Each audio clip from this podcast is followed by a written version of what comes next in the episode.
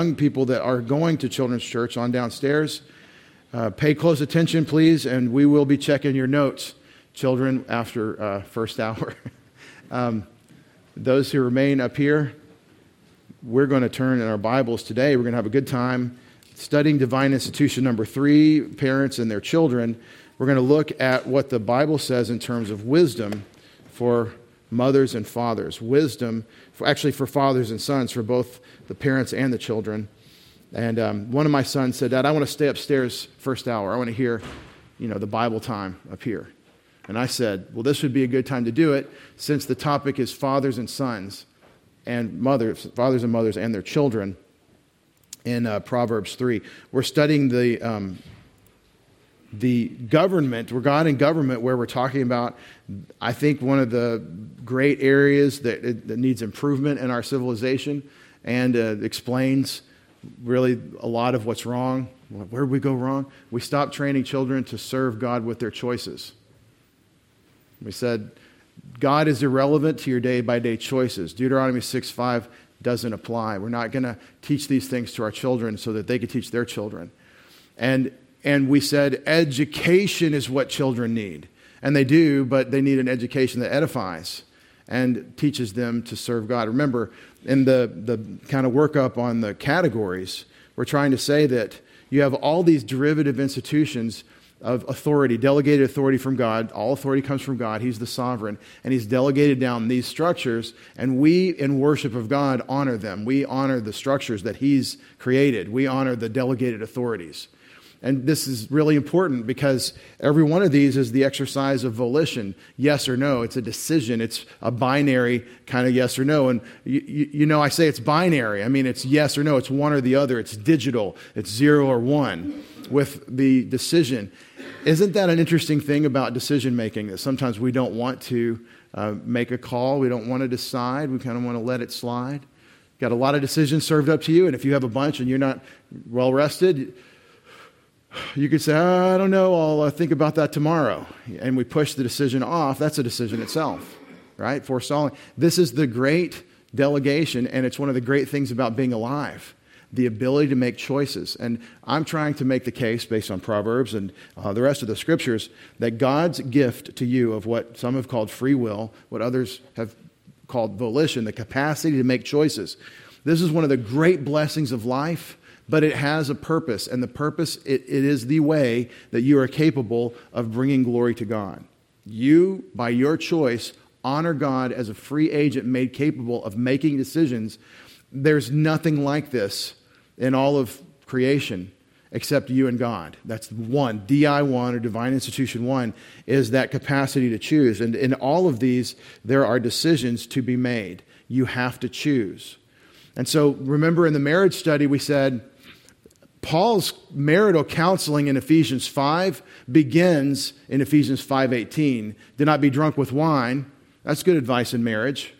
Do not be drunk with wine, but rather instead be filled by means of the Holy Spirit. Have God so working in you that his word is richly dwelling within you so that you are characterized by the things of God and influenced by the Spirit of God with that word. That's the filling ministry of the Spirit in this age in which we live. And we said that's the beginning of the discussion that goes forward to wives submit to your husbands in 522. The first command, the big command is be filled by the Spirit. And then the how you talk to God, how you talk to one another, singing, making melody in your heart to the Lord. These things, submitting one to another, they're the result of the filling of the Spirit. That's your spiritual life. So Paul is prescribing Christian marriage in Ephesians 5:22 through 33, and it's very interesting that what he does is present responsibilities to our volition. He says, These are your responsibilities.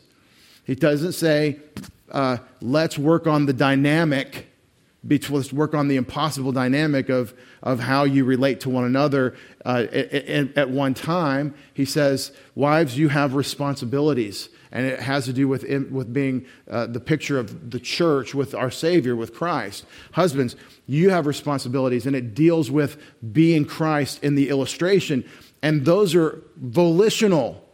Wives, you can submit to your husbands. Husbands, you can choose. You are required to choose to self sacrificially love your wives. You see how this works?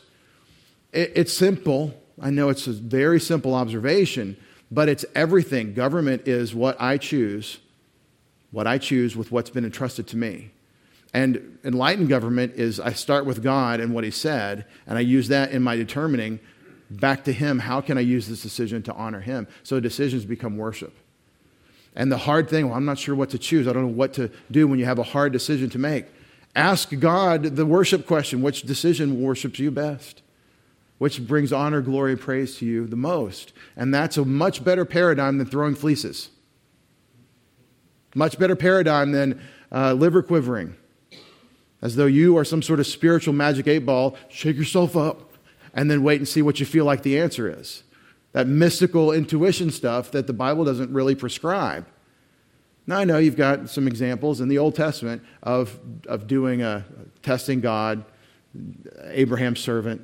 If she's, if she's the one, then she'll do these things. I know we have examples of this, but it doesn't seem to be the way, especially in the New Testament, decisions are made.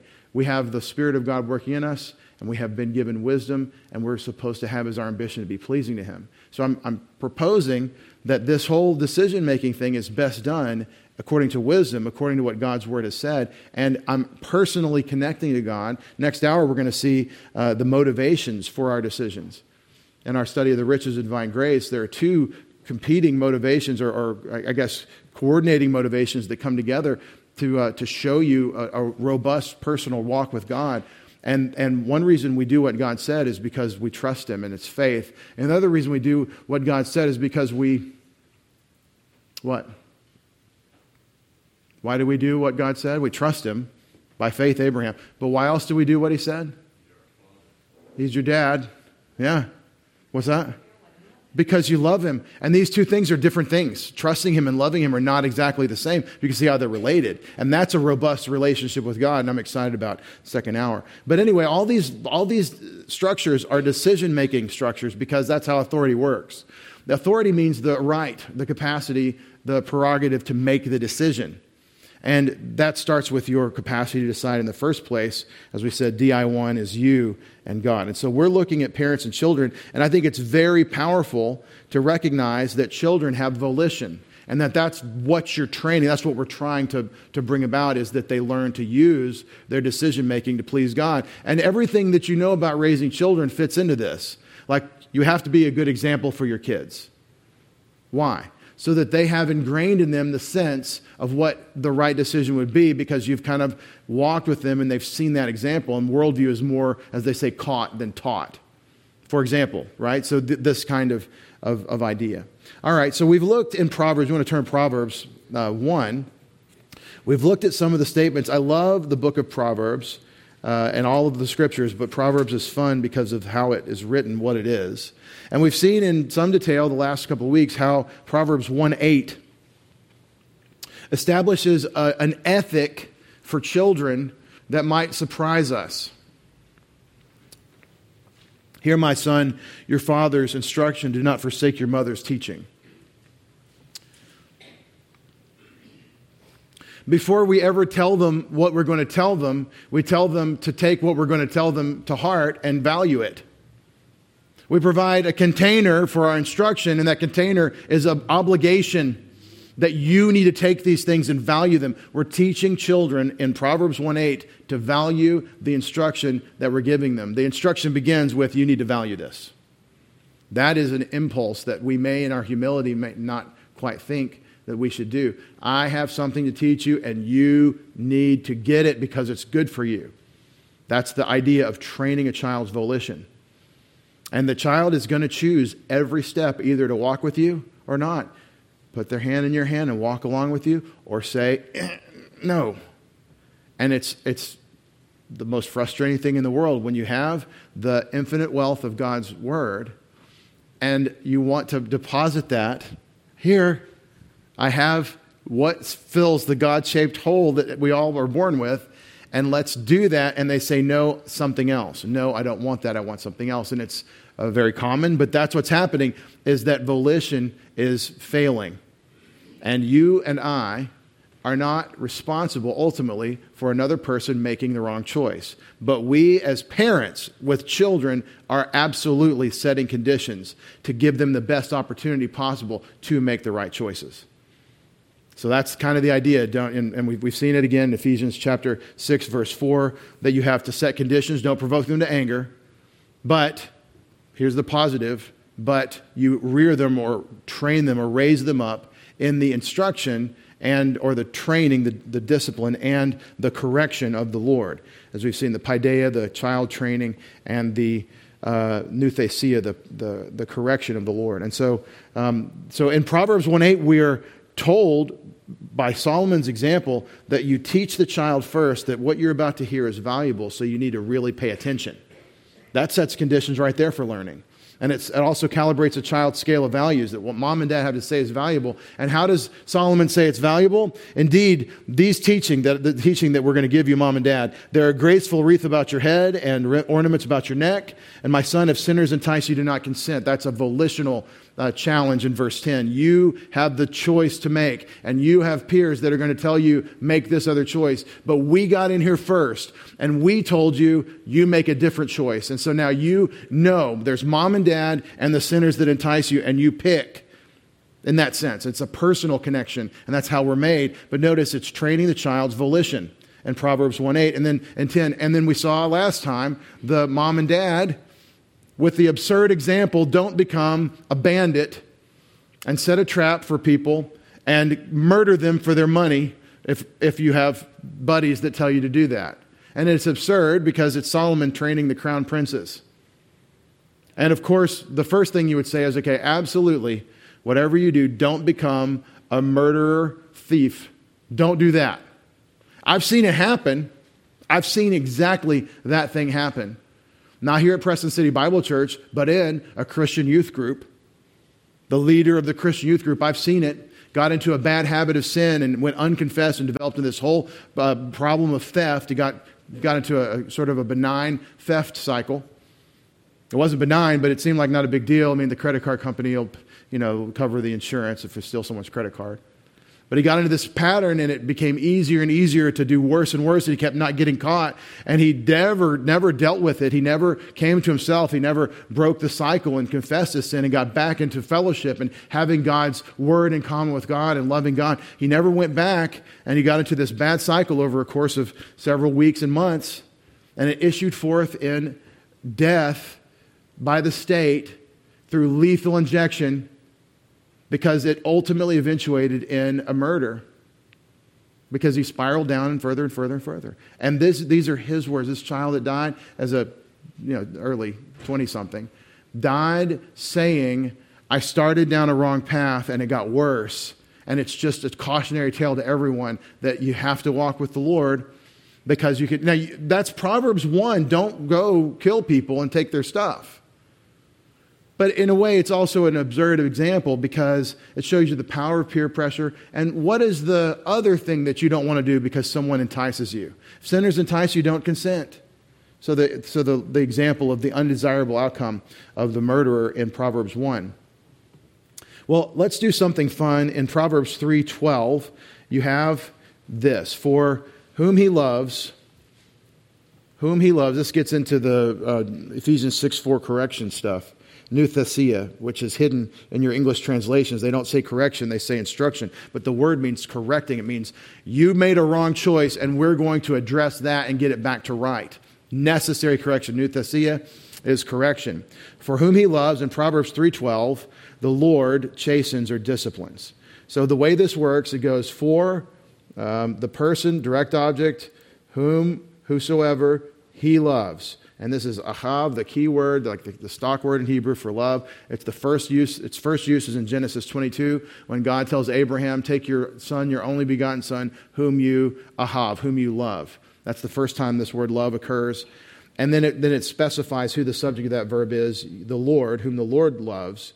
And then you have the next clause: He chastens, He corrects he reproves, and so I've translated chastens or disciplines. This is discipline doesn't always have a negative connotation. It doesn't always mean a negative thing. Discipline, you know, um, one writer says discipline equals freedom, right? Discipline is, is a good thing, self discipline, but it, there's a negative side to it where I don't do the easy thing, I do the hard thing. And, um, but this is, this is the, the idea not of just um, of making a harder choice. This is more seen as a correction for being off course.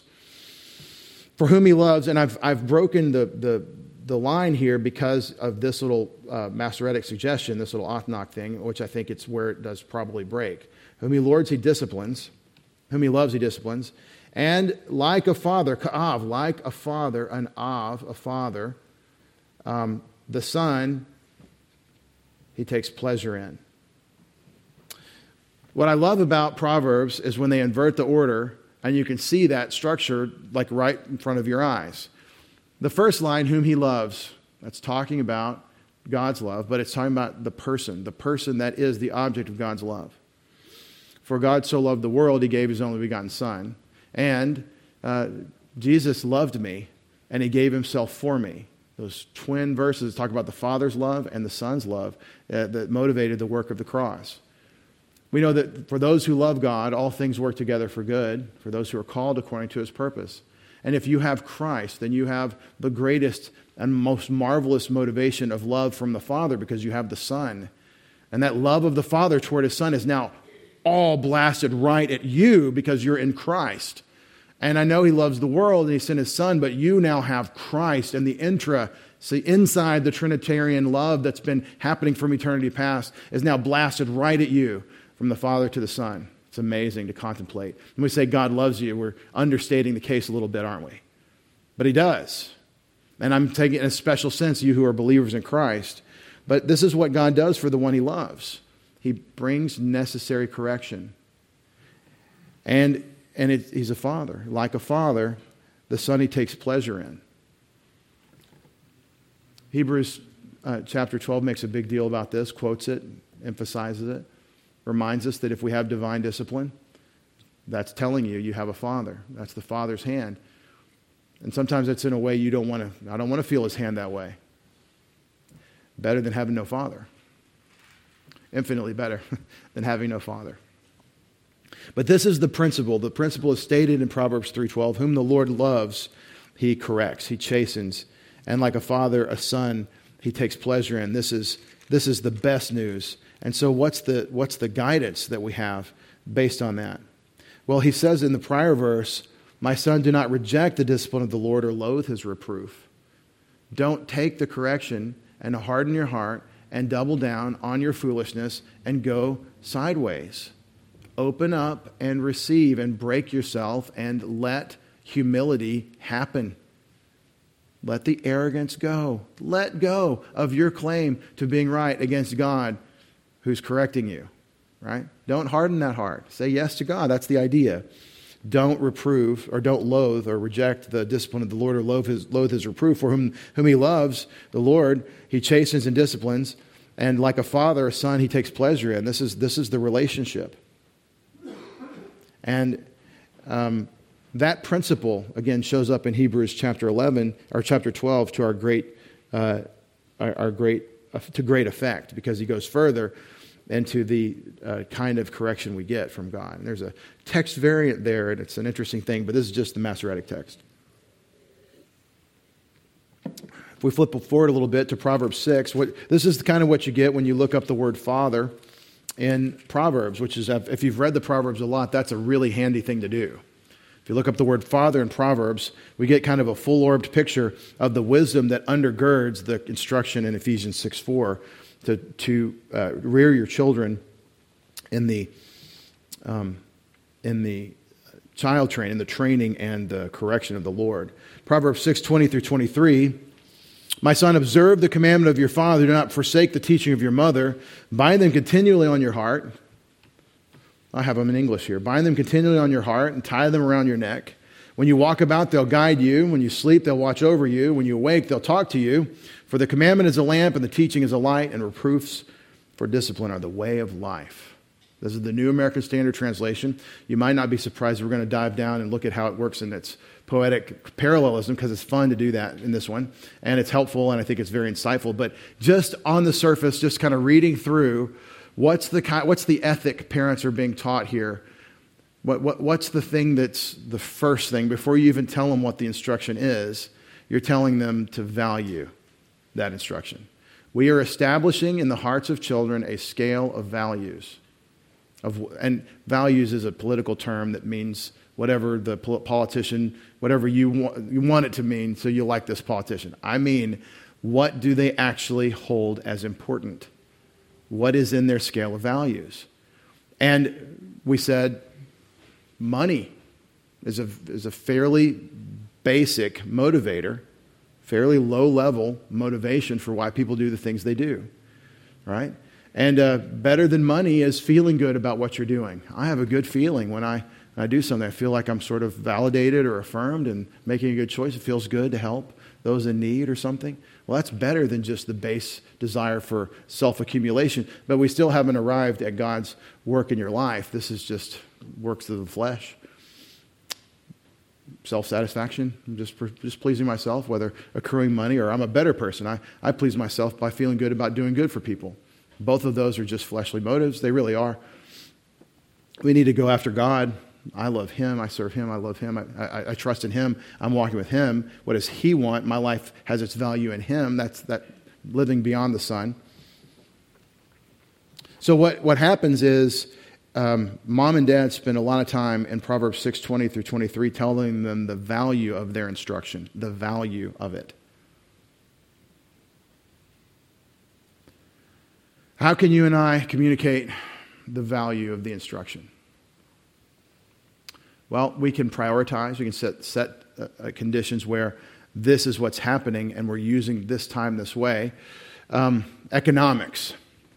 Thomas Sowell says economics is the, let me paraphrase, I can't really quote him, but he says it's the trade off between multiple um, uh, scarce resources that have multiple alternative uses. It's the decisions you make when those, with those scarce resources. The most scarce of all, I just came from the funeral of my brother in law's father. And this man, my brother in law, Todd Atwood, is, is, uh, is the brother I never had. I met him when I was 11, and we've been friends since. And, um, and I was very close to Gary Atwood, who passed away last week, and was able to go to his funeral while I was down in Texas. And, um, you know, I'm always reminded how short things really are. And you think of the get togethers and the family arrangement, and this is how it is. No, this is how it is in this fleeting moment. Enjoy it, take a snapshot, it's going. Right? And these things that are always the way, it's not always the way, it's going away. And that's how life is. And um, it's just short. And the most, the scarcest resource is time. It really is. It's much, much more fleeting than money. And, but we'll trade time for money and not think that through. Right? Um, I, I, I can make everyone in here a billionaire. One of you knows very well I can do this. How much would you give me for those of you who are right handed? How much could I buy your right arm for? I'll buy it. I'll give you full market price. What do you say? Where does the bidding start for your right arm? Somebody needs it. You can give it, you know, you can sell it. Well, uh, if you've got a number that approaches a billion dollars or less or even more, you're very different from me the way you think about life. Is it a billion dollars that I could pay you off to get your arm? Well, someone could use their right arm if I paid them. Really? I think we are billionaires in terms of valuation with just the functions of our bodies. Right? That's the way I think about it. I think that you're fearfully and wonderfully made. Your body's a magnificent thing, the most valuable thing you own, and it's priceless. There's no value you could place on the function of your physical body because it's just it's how you are. It's how it's so much a part of life. And it doesn't mean that someone who's lost their arm is you know they don't have any value of life. It means that it's very hard and, and they're bereft, as you can imagine. All right. Establishing a scale of values for children for the teaching of their parents means setting conditions and you have to say the time, I'm going to use this time. But we could do something else with the time. I know. Let's list the things we could do with the time that are all less valuable than what we're going to do right now. We're going to do this perhaps. One, one method is before we eat dinner, we open the Word. Which is more important, to eat God's Word or to eat food that gives you nourishment and this sort of thing? That's a theory. It's an interesting theory. It works for adults. Right? You know, you, but, you, but the idea of setting conditions. What's, what's important and what are we going to do with our time? And, um, and this is the, the idea that falls out of training the children to value the instruction itself.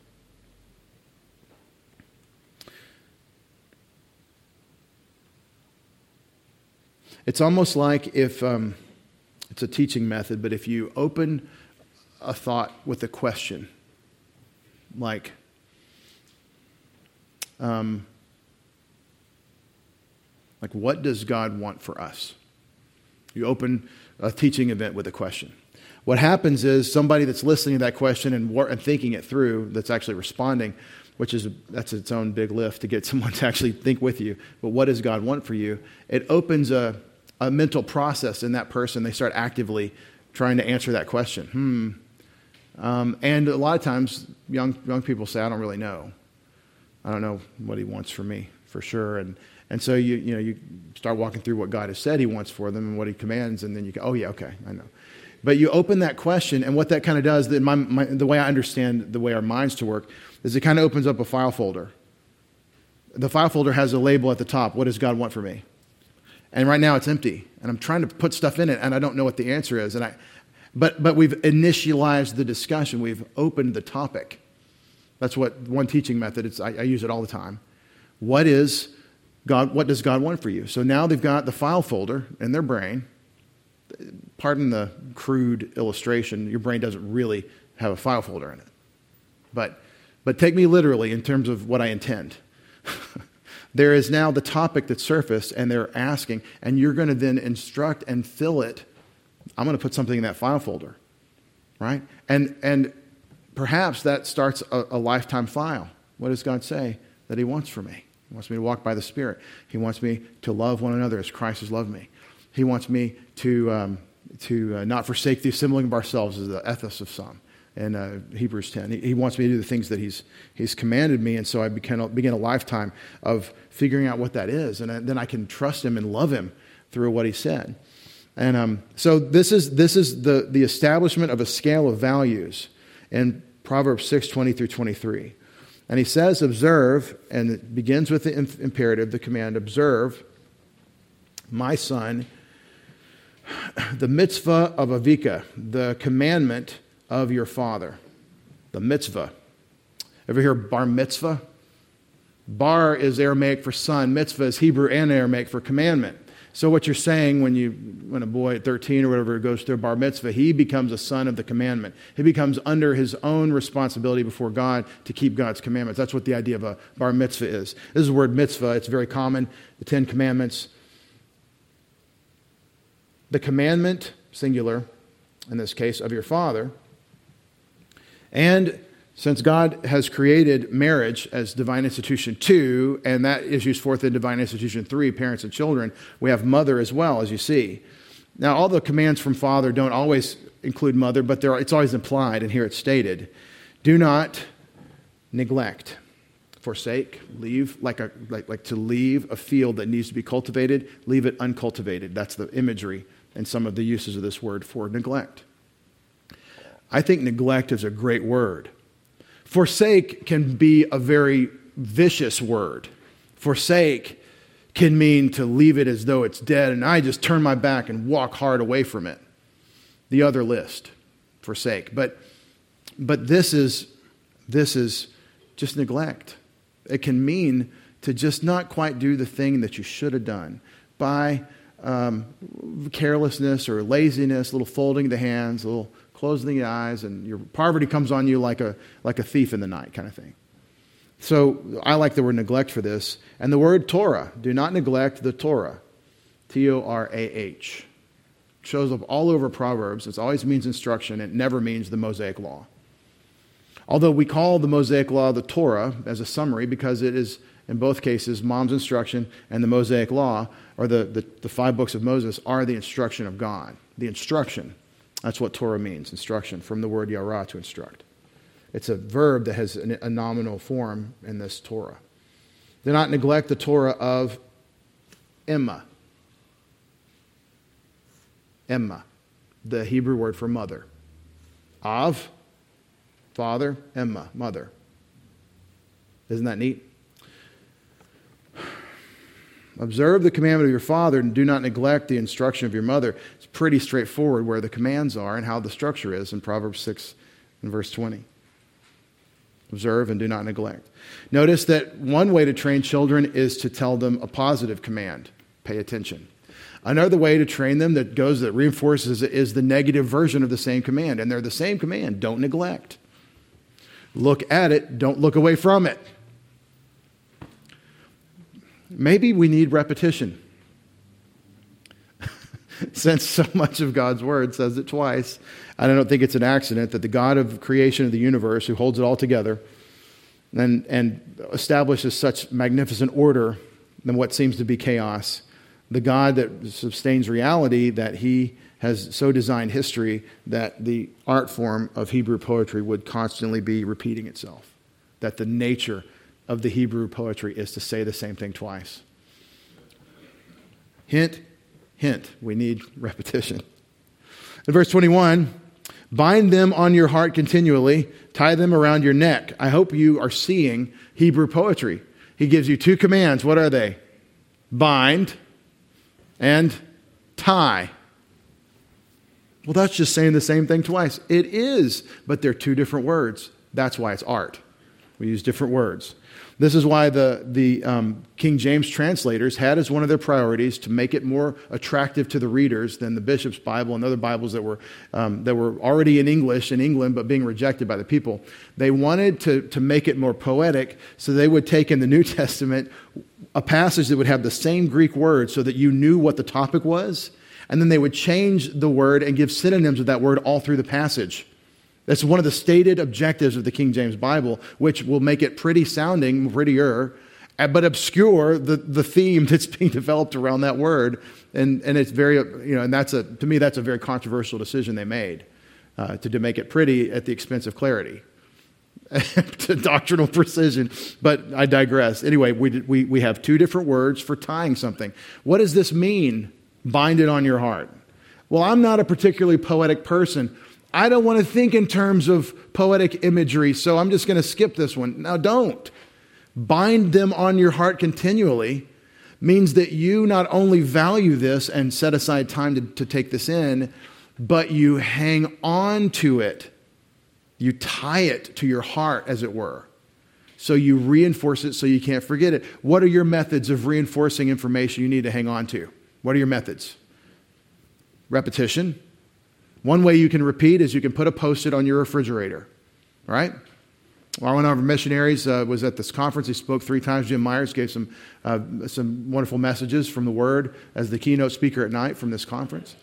And they, they do a sticker, uh, I shouldn't say, a, a magnet for their fridge. And the idea, with their ministry and the picture and everything, the idea is that every time you open the fridge, you say a little prayer for Ukraine and the gospel of that effort.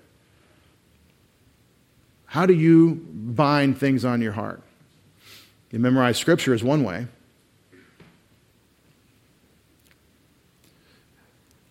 One way is you take notes.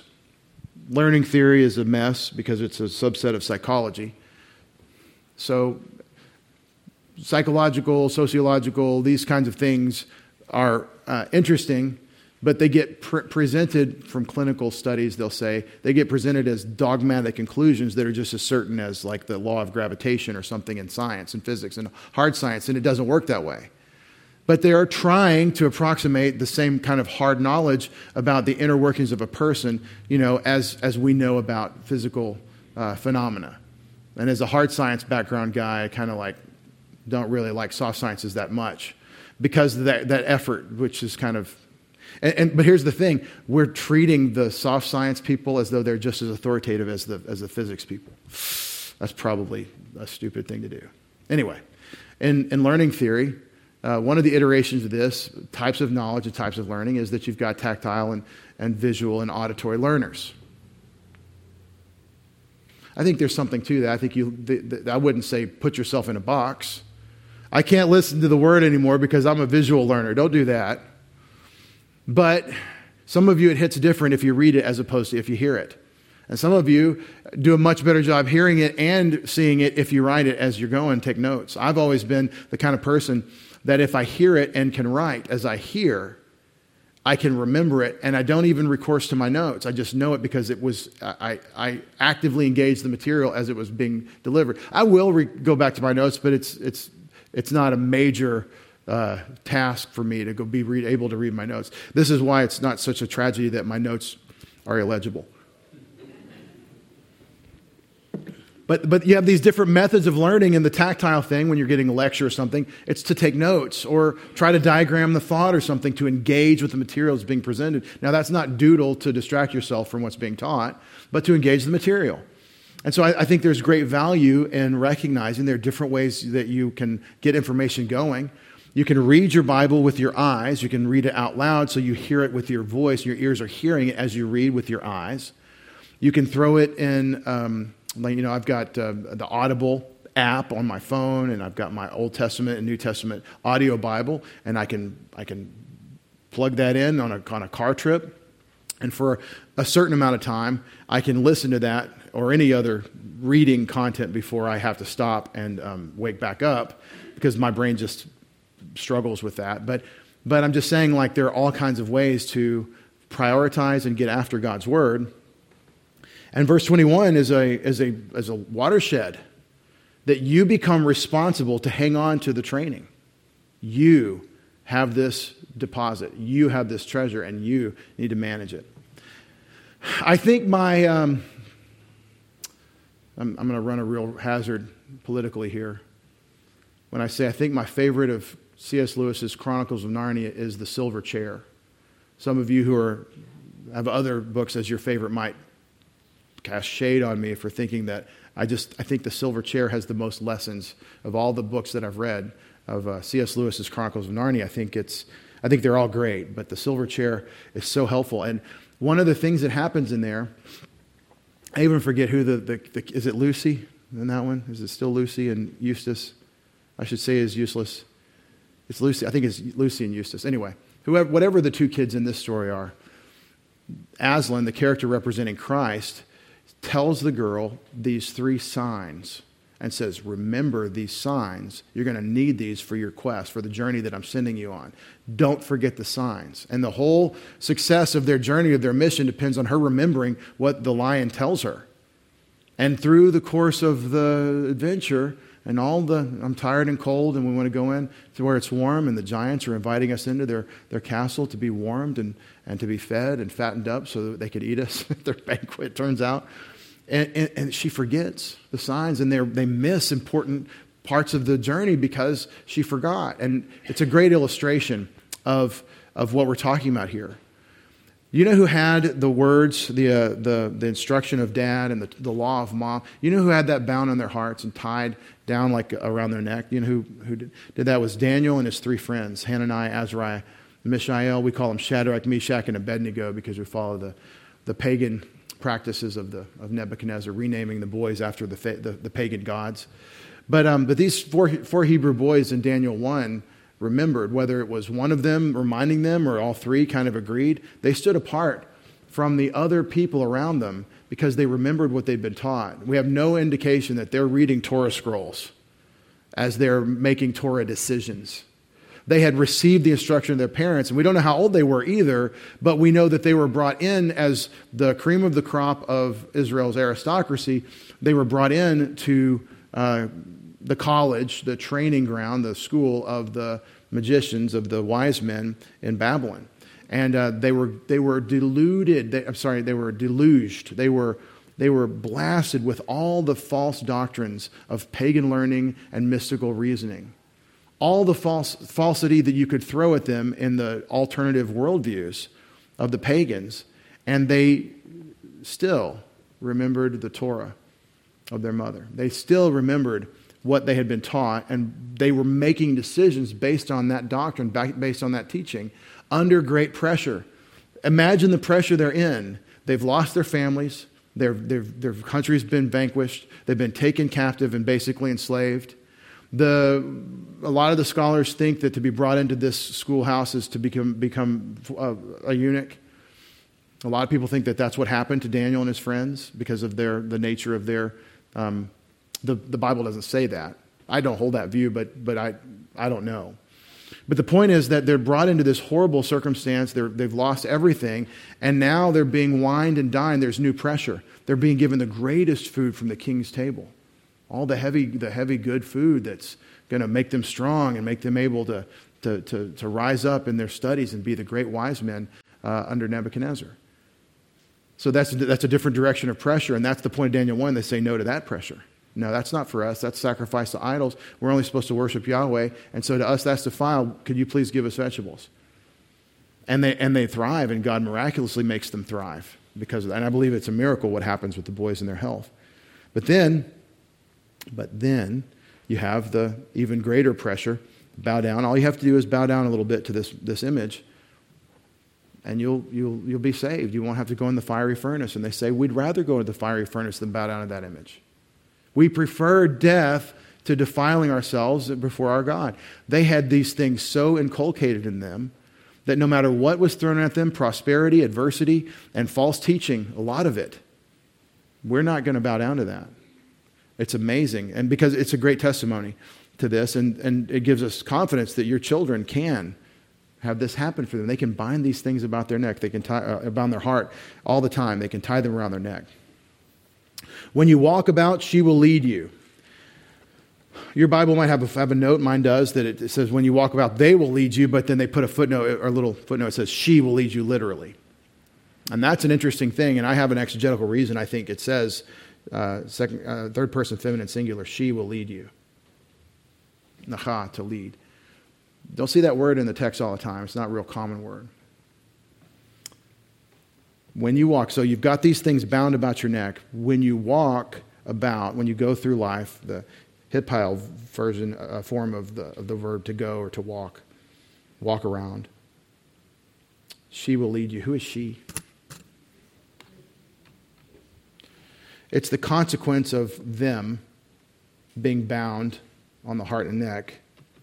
And them, these things are the commandment and the instruction. And the outcome has to be one thing she. And it's Proverbs. This is the, the skill of living your life before God as a consequence of this instruction. It's wisdom. It is absolutely wisdom.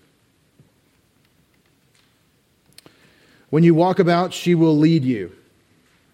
She will lead you. And that's what you see in Daniel chapters 1 and 3. When you lie down, she'll watch over you. When you wake up, she'll preach to you. Mom and dad, what is Solomon doing by saying, listen to the instruction, hold on to it, bind it, and then he says, when you walk around, she'll lead you. When you lie down, she'll watch. What is he doing for their motivation in verse 22? What is Solomon providing as a, he's motivating them to do what he's saying, to listen, to observe, to bind, to tie, to hang on to these things because of the outcome. We are righteously motivated by thinking about consequences to our actions. And there's a promise from mom and dad, and really from God the Father through the prophetic work of Solomon's writing here we have a promise from God about the benefit of His wisdom in our hearts. This wisdom is very desirable because of the salutary consequences you, get, you have from getting it.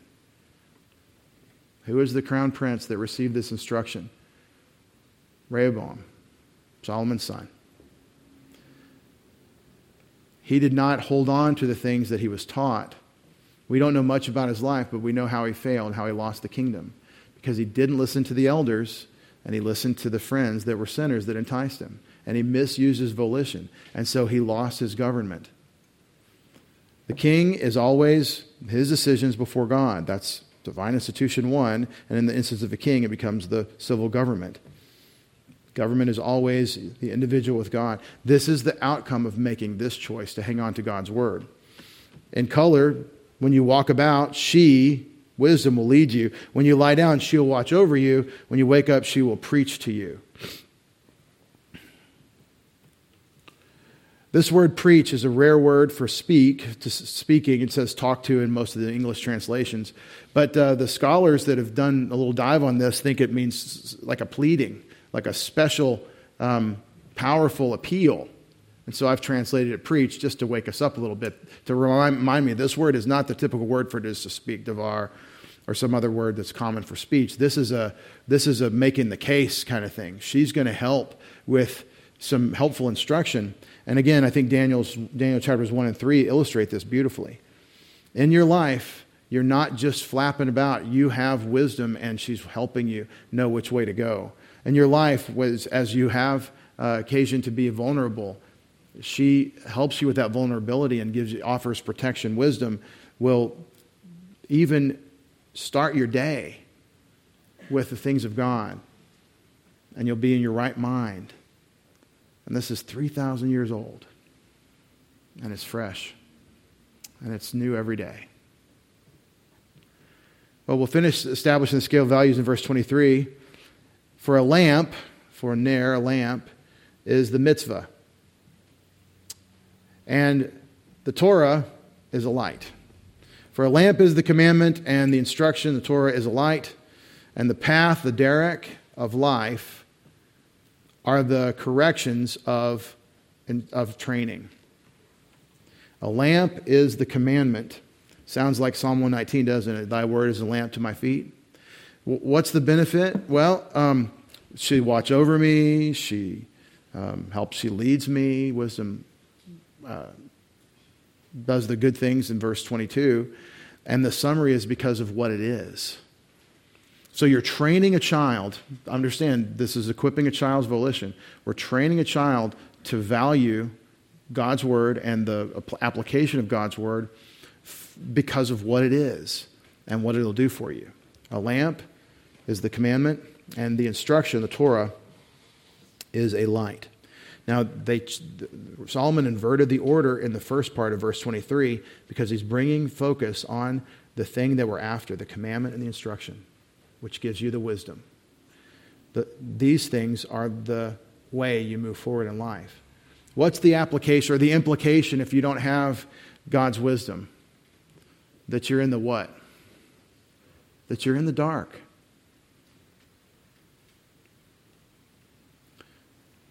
Psalm 1 and 2 are called the great wisdom psalms, two of the great wisdom psalms. Two ways in life. It really is radically binary. It's God's way or anything else. And you're either in the light or dark. That's another way to talk about some things that are digital or binary. And the path, the derek, the path or the way of life are the reprimands of training. These reprimands of training are the path of life. They come together to make this path that is how you live. Rather than die in Psalm in Proverbs 1 with the capital punishment because you're a murderer or something else that issues in an undesirable outcome because you're a fool. How do parents train their kids? They tell them what the value of the training is and they do that by, if, as necessary, the motivation of consequence. This is going to give you a good outcome because of what it is. That's the reasoning that we get if we look at it closely. And maybe when you read through fast, you saw all that, but I didn't see it when I read fast. I have to slow it down. And especially helps me to put things in their order so I can see how the poetry lines up.